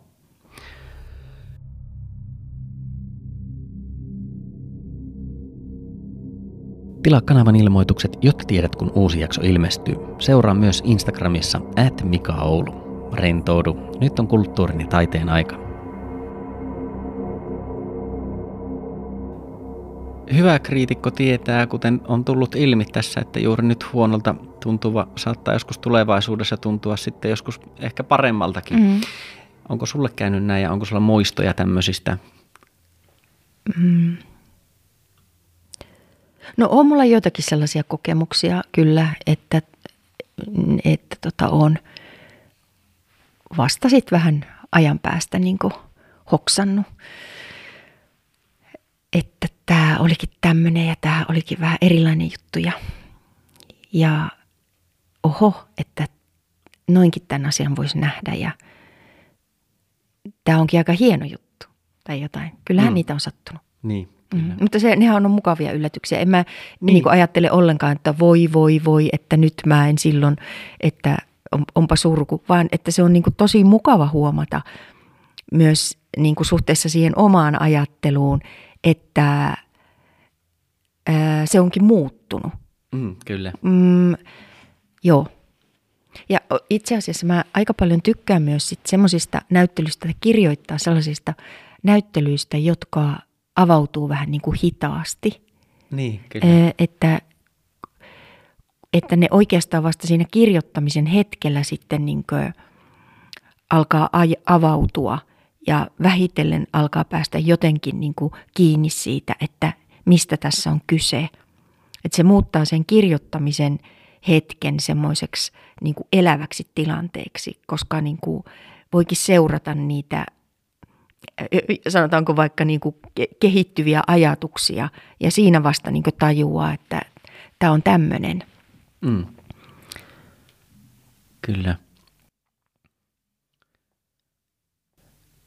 Nykyiset taidekeskustelut keskittyy ehkä enemmän siihen, että miten se taide vaikuttaa kokijaan, kuin että siihen, että mitä se taide on. Onko tämän, tämä sitten samalla semmoinen kritiikin ratkaiseva kysymys? Mm. Mä en osaa tuohon vastata, äh, koska äh, oikeastaan mä en tiedä, äh, pystynkö mä kirjoittajana, kritiikin kirjoittajana aina niin tunnistamaan sitä rajaa jotenkin tai sitä eroa mit, mitä, mitä sä tuossa tarkoitat. Mm.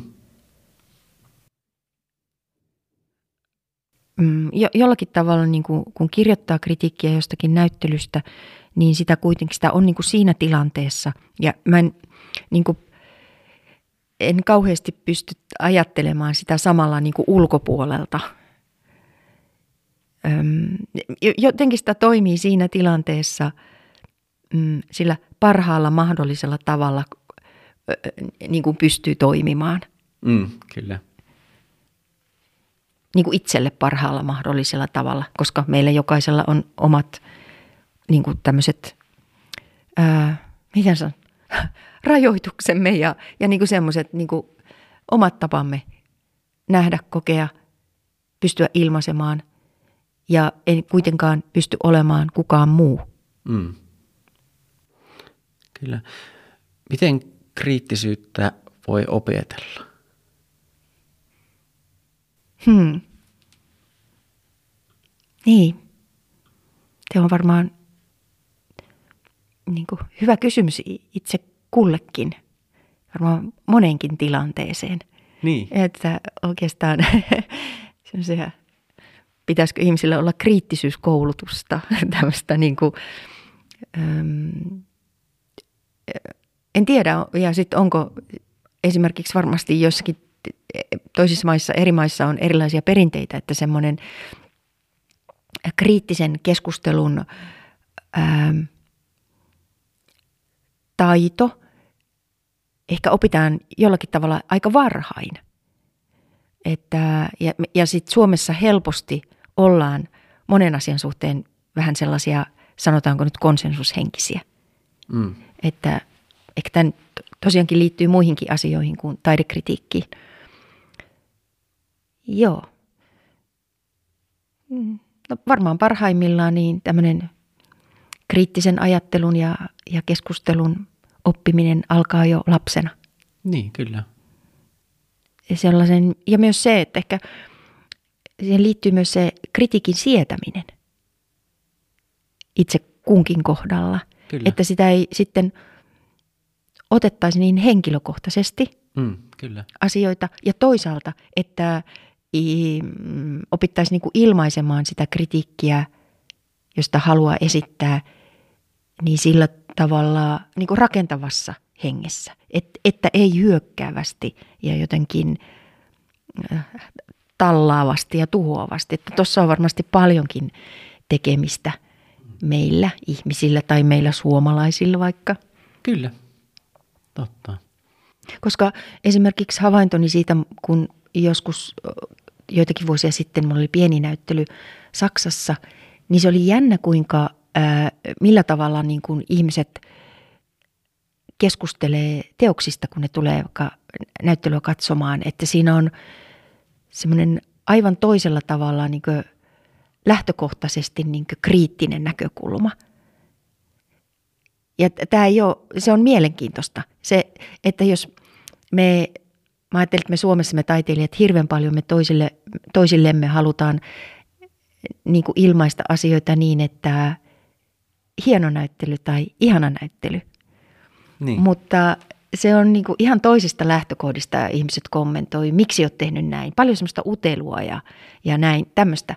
Niin mm, siinä on myös semmoisia kulttuurisia eroja, miten asioista puhutaan. Niin, kyllä. Et ehkä pitäisi kysyä enemmänkin niitä kysymyksiä. Niin. Voiko kriitikko iloita onnistuneista taideteoksista vai, ja sulkeeko se silloin sitten pois kriittisyyttä? Voi iloita, saa iloita ja e, tuota, ei sulje tai ei niin kuin, mm, myös tällaiset tunteet saa tulla ilmi. Mm. Vastustetaanko kriittisyyttä ja miksi sitä vastustetaan, jos vastustetaan ja kuka sitä vastustaa? Kriittisyyttä yle, yleensäkö? Niin, ja ehkä niin kuin sitä, niin kuin puhutaan nyt vielä tästä taide... taide. No, tota, ehkä sellaista mm, saattaa olla semmoista vähän, öö,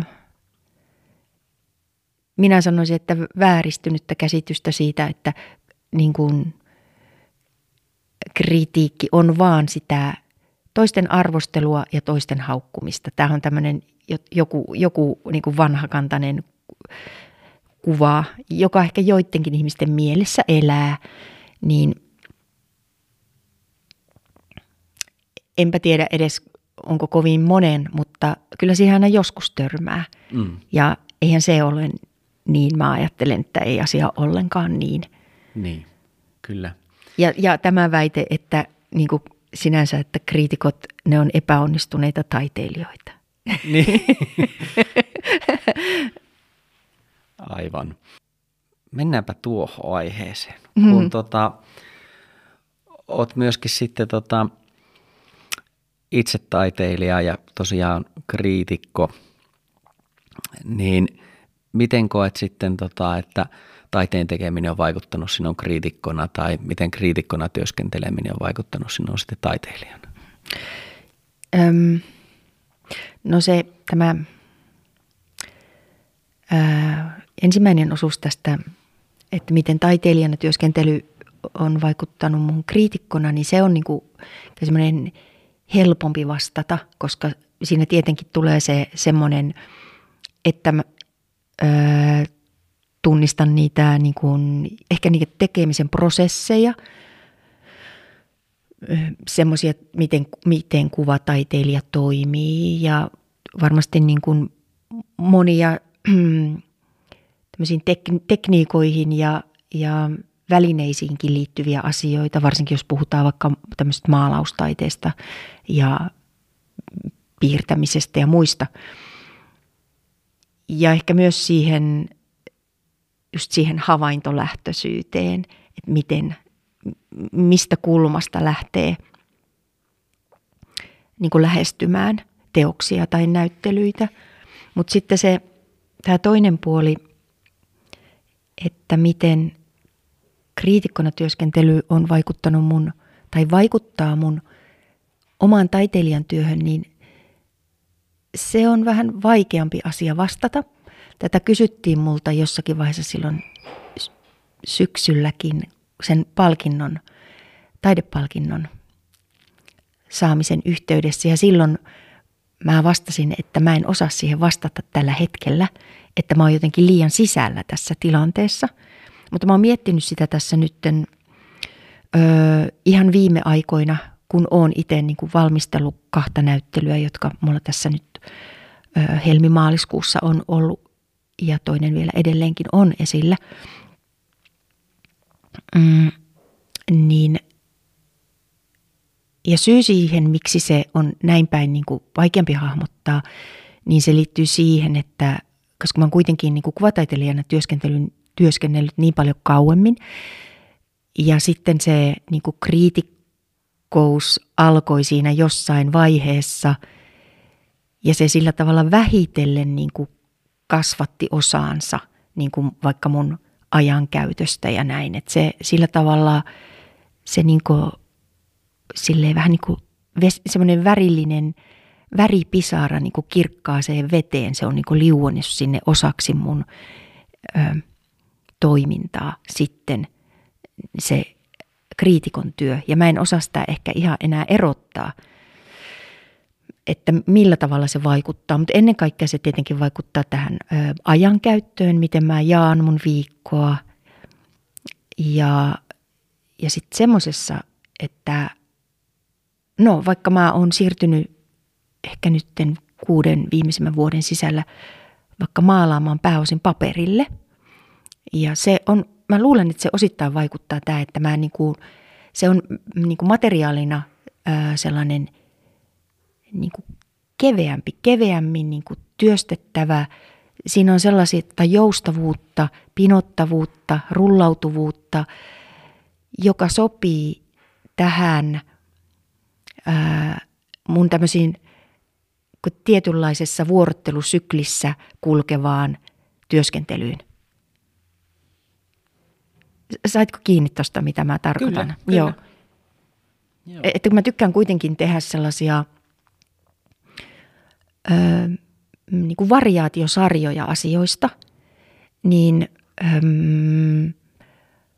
niin mä pystyn sen näillä, näillä niin kuin välineillä jotenkin – toteuttamaan sitä sillä mukavammin ja siitä huolimatta, että mä aina viikosta pari-kolme päivää on kriitikkona. Kyllä. Oletko ensisijaisesti taiteilija vai kriitikko? Äh, niin, no kyllä se kuvataiteilijan homma, niin on se, se mun semmoinen – niin selkäranka tai joku ydin. Mutta on mä niitä molempia. Niin, en mä voi sitä kieltää. Kyllä. Kuinka useassa näyttelyssä sulla tulee sitten käytyä vuoden aikana tai kuukaudessa ja kuinka paljon sulla tulee luettua taiteesta ja tavattua taiteilijoita? Öm, oikeastaan, onkohan mä laskenut, mutta käynhän mä näyttelyissä muutenkin kuin, kuin vain niissä, joissa, joista kirjoitan. Eli sanotaanko mm, sadassa, olisiko se jotain? no jonkinlainen lukema. Ja tota, joo, luen taiteesta, mutta luen myös monenlaisista muista asioista, että olen niin kiinnostunut aika monista jutuista. Ja taiteilijoita tulee tietenkin tavattua ja myös niin kuin, siis onhan mä osa työhuoneyhteisöä ja, ja näin, että tapaan taiteilijoita myös näin niin kuin ihan kollegoina, mm. taiteilijakollegoina. Kyllä. Miten, mikä merkitys taidekasvatuksella ja koulutuksella sinulle on? Henkilökohtaisesti? Niin. Mm. No, onhan sillä tietenkin ollut iso merkitys. Öm, tota, mitä siitä sanoisi niistä vuosista? Siellä tutustui mahtaviin ihmisiin. Ehkä sai kokea sellaista ö,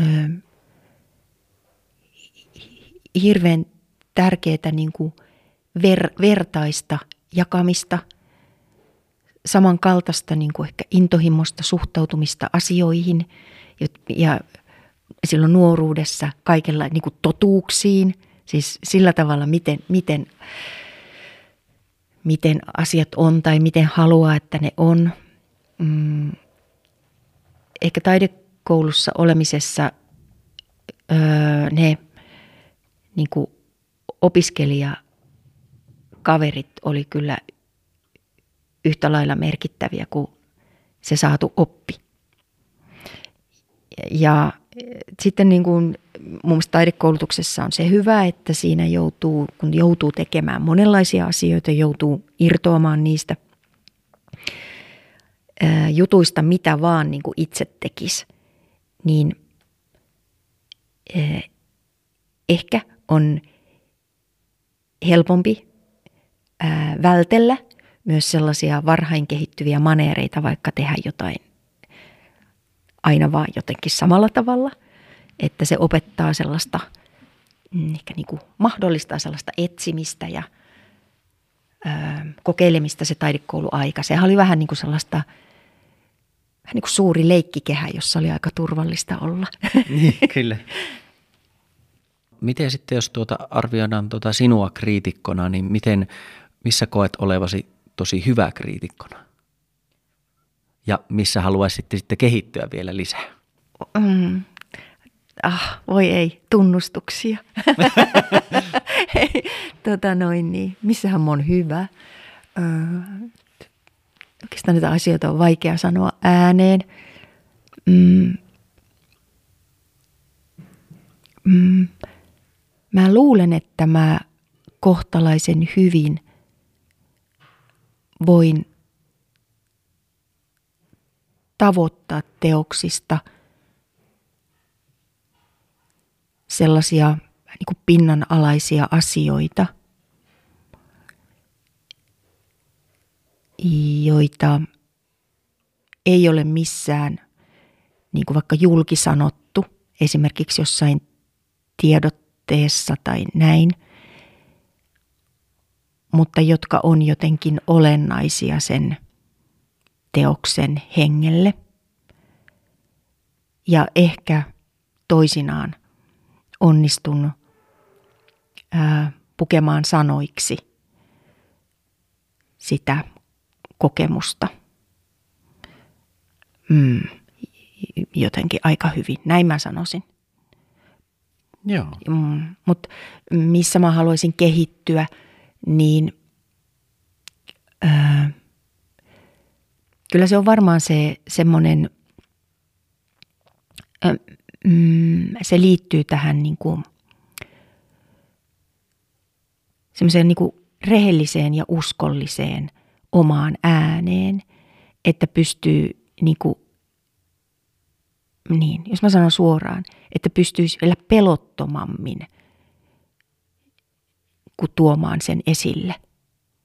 Se on oikeastaan vähän niin kuin jatkuvaa öö, sellaista, miten sanoisi, pyrkimystä sitä kohti. Se on, se on hyvin semmoinen, semmoinen asia, minkä kanssa pitää olla tarkkana tai että siitä ei saa, ei saa päästää itteensä liian helpolla ja, ja sitä mä haluaisin. Joo, kyllä mä haluaisin, että mä olisin rohkeampi. Vaikka mä oon ollut kriitikkona pitkään, mutta, mutta tota, ää, joo, tuommoista jotain. Mm, kyllä. Miten sitten, kun oot myöskin tosiaan se kuvataiteilija, niin mm. kuinka useasti saat sitten itse taidekritiikkiä ja miten suhtaudut siihen ja mille se tuntuu? Ja... No tietenkin tässä on tämmöisiä pieniä varjopuoliakin tässä täällä niin kuin kotikaupungissa, kun on, jos on näyttely mulla itsellä, niin sit, siitä en välttämättä saa kritiikkiä. Öö, mutta jos saan, mä yritän suhtautua siis öö, kritiikkiin niin kuin hyvin rauhallisesti. Ja mä ajattelen, että kriitikolla on oikeus sanoa just niin kuin se sanoo tai kirjoittaa. Öö, totta kai mä ilahdun, jos öö, musta vaikuttaa siltä, että kriitikko on halunnut jollakin tavalla ottaa vastaan ne lähtökohdat, mitä mulla niin kuin taiteilijana on ollut mun vaikka näyttelylle.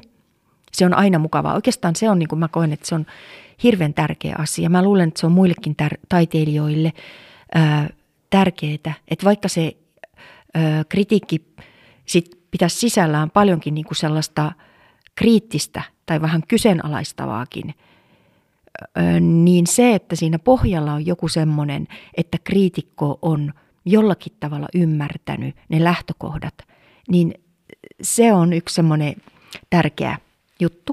Ja, ja ainakin mä itse olen sellaisesta iloinen. Ja ehkä kaikkein ikävintä öö, näin niin kuin taiteilijana on sellainen kritiikki, josta saa vaikutelman, että kriitikko ei ole oikeastaan ollenkaan perehtynyt siihen, mistä tässä on kysymys, vaan kirjoittaa enempi niin kuin jostakin omasta, niin kuin jostakin agendastaan tai silloin jostakin omasta ehkä ennakkokäsityksestä käsin, niin, ja näkee jotenkin kaiken ihan vääristyneenä. Mm, kyllä. Mites oululainen taidekenttä näyttäytyy sinulle ja minkälainen oululainen taidekenttä ja kuvataidekenttä on sun mielestä? Täällä on paljon taiteilijoita ja aika vilkasta toimintaa ja monenikäisiä ja täällä on nämä muutamat tämmöiset työhuonekeskittymät Pikisaaressa yksi ja sitten Hiukkavarassa toinen ja – äh, eläväinen, ihan hyvä. Mm. Miten se suhteutuu muihin paikkakuntiin ja minkälainen taso täällä on mm. Suomen mittakaavassa? Tai... Täällä on paljon hyviä taiteilijoita. Mm. Joo. Kyllä. Onko ihan tota, sinun mielestä, onko ne sitten niin kuin ihan kansallisen tason kärkeä vai ehkä jopa kansainvälistä huippua vai minkälaista?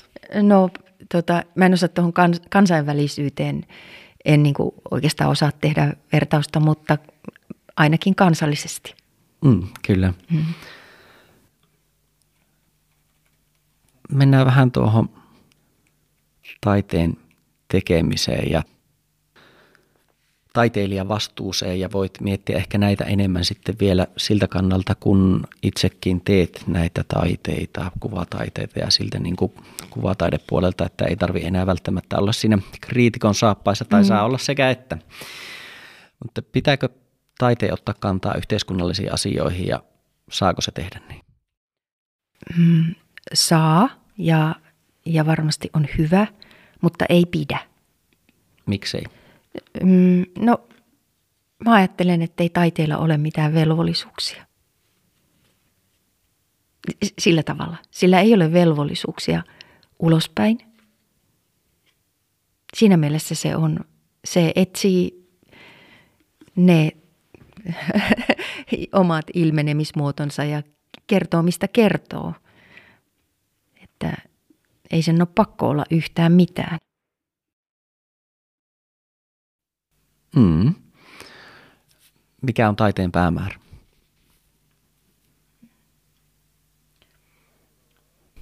Onpa iso kysymys. Niin.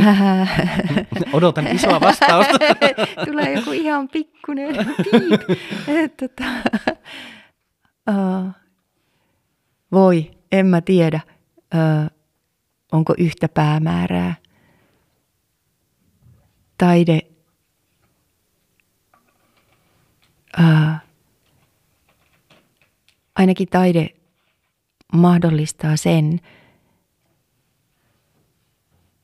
että voi kertoa ja ilmaista. Tämä kertominen ei tässä tarkoita pelkästään sanoja, tämä tarkoittaa monenlaisia tapoja mm, ilmaisemiseen, niin sellaisia mm, asioita maailmasta ja elämästä, joita ehkä niin kuin sellainen arkipuhe ei voi tavoittaa –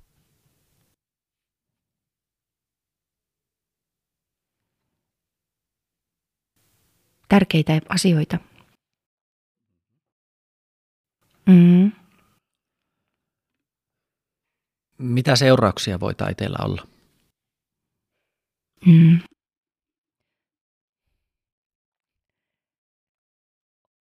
Okei, mitä kaikkea? Mutta no, se voi ottaa iloa, se voi aiheuttaa raivoa, se, tota, se voi ää, auttaa ymmärtämään tai ö, oivaltamaan jotakin. Mm, näkemään uudella tavalla. Voiko se jopa vaikuttaa jotenkin suuresti johonkin isompiin asioihin yhteiskunnassa? Ehkä voi jossakin tapauksissa käynnistää vallankumouksia tai muuttaa jotain – tai olla mukana muuttamassa jotain asenteita tai onhan sillä sellaisiakin vaikutusmahdollisuuksia. Mm. Mikä on taiteilijan vastuu? No mä ajattelen, että taiteilijan vastuu ehkä on sama kuin ihmisen vastuu sillä tavalla, että mm, ei tuottaisi vahinkoa tai muille tai ei tarkoituksellisesti toimisi niin, että vahingoittaa muita. Siis esimerkiksi tämmöinen asia, siis yleisinhimillinen vastuu, mutta en mä tiedä, onko taiteilijalla sellaista niin kuin taiteilijan osassa jotain vastuuta, joka olisi niin kuin velvoittaisi sitä tekemään vaikka sen ja senlaista taidetta, että se saisi olla olemassa. Mm. Miten sinä haluat ottaa kantaa taidetoiminnallasi? Mm.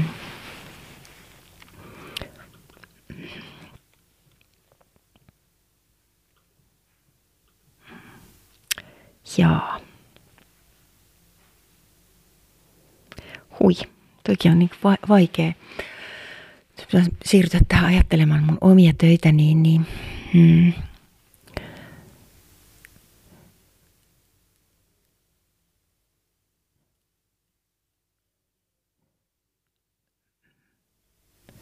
Mun omat teokset, öö, nehän ei oikeastaan ole mitään sellaista tendenssitaidetta sillä tavalla, että niillä olisi joku semmoinen yksi öö, jotenkin yksi viesti tai sanoma, ne ehkä enempi on sellaista niin kuin, niin kuin, niin kuin oivallusten taidetta tai sillä tavalla, että ja niissä on aika paljon sellaisia niin kuin arkistenkin asioiden näkemistä vähän jostakin yllättävästä näkökulmasta. ja ehkä mä haluan, tota, että ihmiset äm,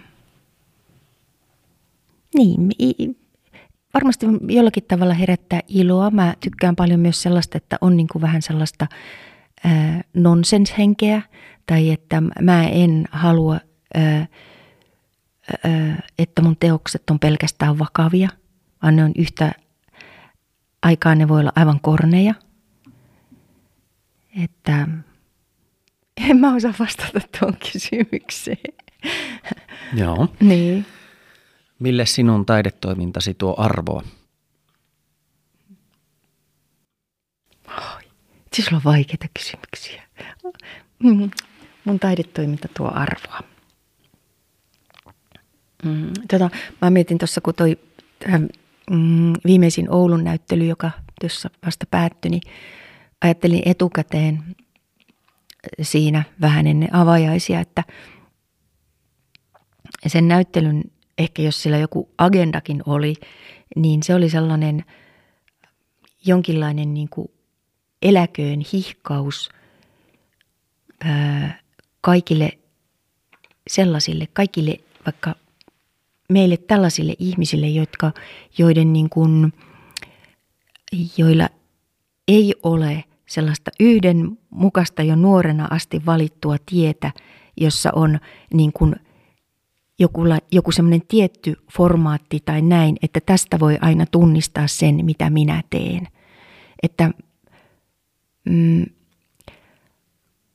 koska mä itse, mä siis täytän 60 tässä keväällä ja mm, jotenkin mä ajattelen, että mä oon ehkä ihan vasta viime aikoina alkanut myös hyväksyä itsessäni sellaisen, mitä mä oon aina ollut, että mä oon niin kuin – mä oon vaikka työskennellyt aika monenlaisilla välineillä elämäni aikana tässä niin kuin kuvataiteen parissa. Ja, ja mä tunnistan kyllä selkeän niin kuin mun teokset, niissä on paljon sellaista niin kuin yhteistä, joka yhdistää niitä läpi vuosikymmenten, mutta kuitenkin niin kuin paljon semmoisia niin sivupolkuja ja, ja musta on mukava pyrähdellä sinne ja tänne. Ja sitä se on semmoista niin kuin vähän kierteistä lähestymistä asioille.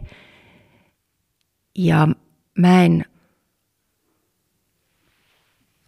ää, kun jollakin tavalla tuntuu, että taiteilijoitakin painostetaan nykyaikanakin aika paljon siihen, että e, hirveän kätevään pakettiin pitäisi e, niin kuin jonkinlainen statement pistää, että mitä sä niin kuin haet – ja mielellään tämä vielä liittyisi johonkin tiettyihin ajankohtaisiin yhteiskunnallisiin tai ympäristöllisiin kysymyksiin, jotka siinä pitää mainita, niin ää, mä en pidä siitä. niin, tota, ää, musta se on aika kapea käsitys taiteilijuudesta, sellainen – ja se, siihen ehkä liittyy semmoinen, niin kuin taiteilijan olisi velvo, velvollisuus olla jo jonkinlainen niin kuin, ää, yhteiskunnan ää, palvelija sillä tavalla. Ja kuitenkin ajattelen, että parhaimmillaan taiteilija, tai no joo, yksi hyvä paikka taiteilijalle on olla niin kuin jonkinlainen siellä, tota, jonkinlainen reuna, millä hääriä. etsiä ja tonkia siellä jossain, vähän niin kuin joutomaan rajoilla. Hmm. Taiteilija ei ole pelkkä aktivisti. Niin, mutta hmm. sehän voi olla aktivisti myös sillä tavalla, että se on just niin kuin se itse kokee hyväksi olla. Niin. Se ei täytä niin kuin niitä ö, jotenkin muiden tai ulkoapäin asetettuja ehtoja tai jotakin semmoisia vaatimuksia, että miten tässä ajassa pitäisi olla taiteilija. Niin, kyllä. Joo. Kenen valtaa taiteesi vahvistaa tai purkaa? Mm. Mm. Mm. tiedä, mä toivon, että mun tai, taiteeni vahvistaa e, sellaisten e, e, e, ehkä sellaisten, niin kuin, mitä mä sanoisin, mm.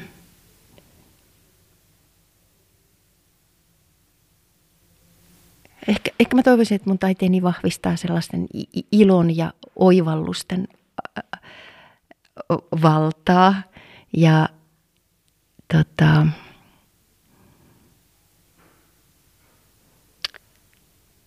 niin.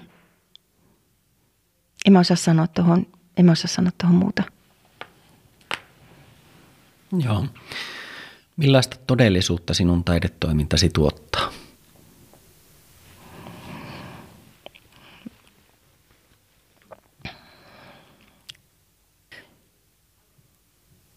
Hmm. Pystyykö tuohon ihan vastaamaan itse? Mä en niinku tiedä. Hmm. Kun sitä tekee niin siitä omasta öö, näkökulmastaan käsin kuitenkin, että enää mä voi tietää, minkälaista todellisuutta se on niin kuin ulkoapäin nähtynä.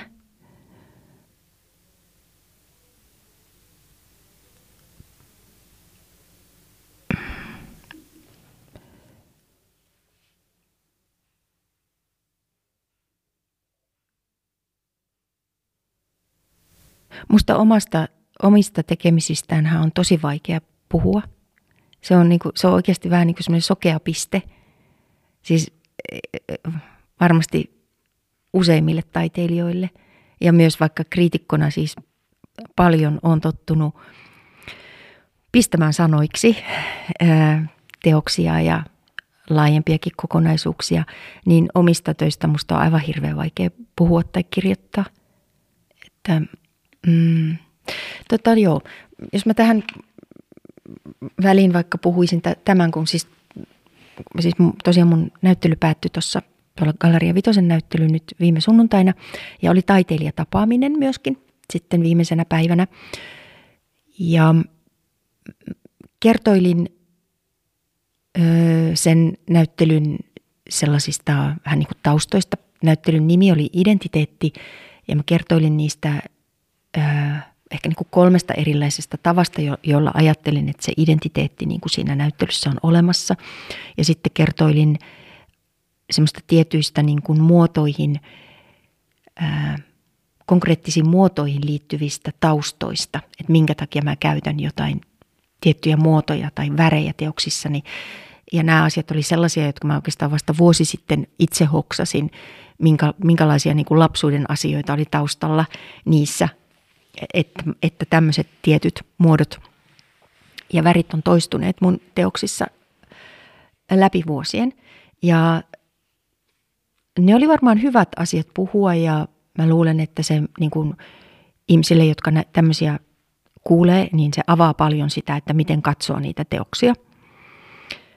Mutta sitten mä vähän niin kuin jälkeenpäin rupesin miettimään sitä, että tuollaisessa tilanteessa, kun omista töistään alkaa puhua, niin siitä näillä valituilla asioilla, että siinä toisaalta on nämä hyvät puolet siinä, että kuinka nämä, nämä niin kuin mun kertomani asiat avaa sitä, miten niitä ää, teoksia voi sitten nähdä. Ja mä luulen, että se ihmiset, ihmiset niin kuin sanoo siitä paljon, että tosi, tosi kiva oli kuulla näitä juttuja näin. Mutta sitten sitä helposti, niin kun, ne ehkä saa myös liian suuren painoarvon, että se painottaa niin kuin sitä näkemistä niin kuin juuri niiden asioiden kautta, koska on paljon sellaisia asioita, vaikka itse kunkin omassa työskentelyssä, jotka on jo muuttuneet vähän niin kuin hengityksen kaltaisiksi olemassa oleviksi, niin kuin ne vaan on, ja niitä ei hoksaa sanoa.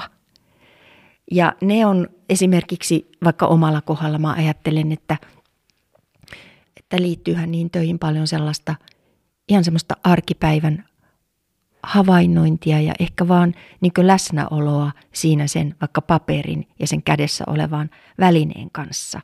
Ja, ja mä en, niitä mä en hoksannut millään tavalla sanoa, vaikka niiden kaiken tämänkin vaikutus, se on itse niiden teosten ö, olemukseen ihan yhtä suuri –